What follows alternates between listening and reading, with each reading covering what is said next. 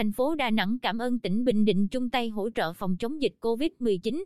Ủy ban Nhân dân tỉnh vừa nhận được công văn phúc đáp, cảm ơn của Thành ủy, Hội đồng Nhân dân, Ủy ban Nhân dân, Ủy ban Mặt trận Tổ quốc Việt Nam thành phố Đà Nẵng liên quan đến công tác phòng chống dịch COVID-19.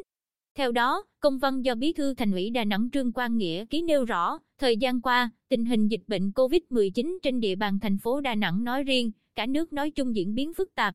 Khó lường, số ca nhiễm và tử vong do dịch bệnh ngày càng tăng.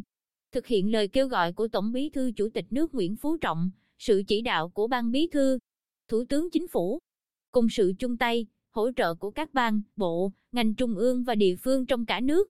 Thành phố Đà Nẵng đã phát huy tinh thần đoàn kết, trách nhiệm, huy động sự vào cuộc của cả hệ thống chính trị và toàn xã hội với nhiều biện pháp phòng chống dịch kịp thời, đồng bộ, mạnh mẽ, quyết liệt. Đến nay bước đầu cơ bản kiểm soát tình hình dịch bệnh trên địa bàn. Đảng bộ, chính quyền và nhân dân thành phố Đà Nẵng trân trọng cảm ơn tình cảm. Trách nhiệm của tỉnh Bình Định đã động viên chia sẻ và cử lực lượng 26 bác sĩ, điều dưỡng, kỹ thuật viên giỏi chuyên môn nghiệp vụ để giúp đỡ chung tay cùng thành phố Đà Nẵng trong công tác phòng chống dịch.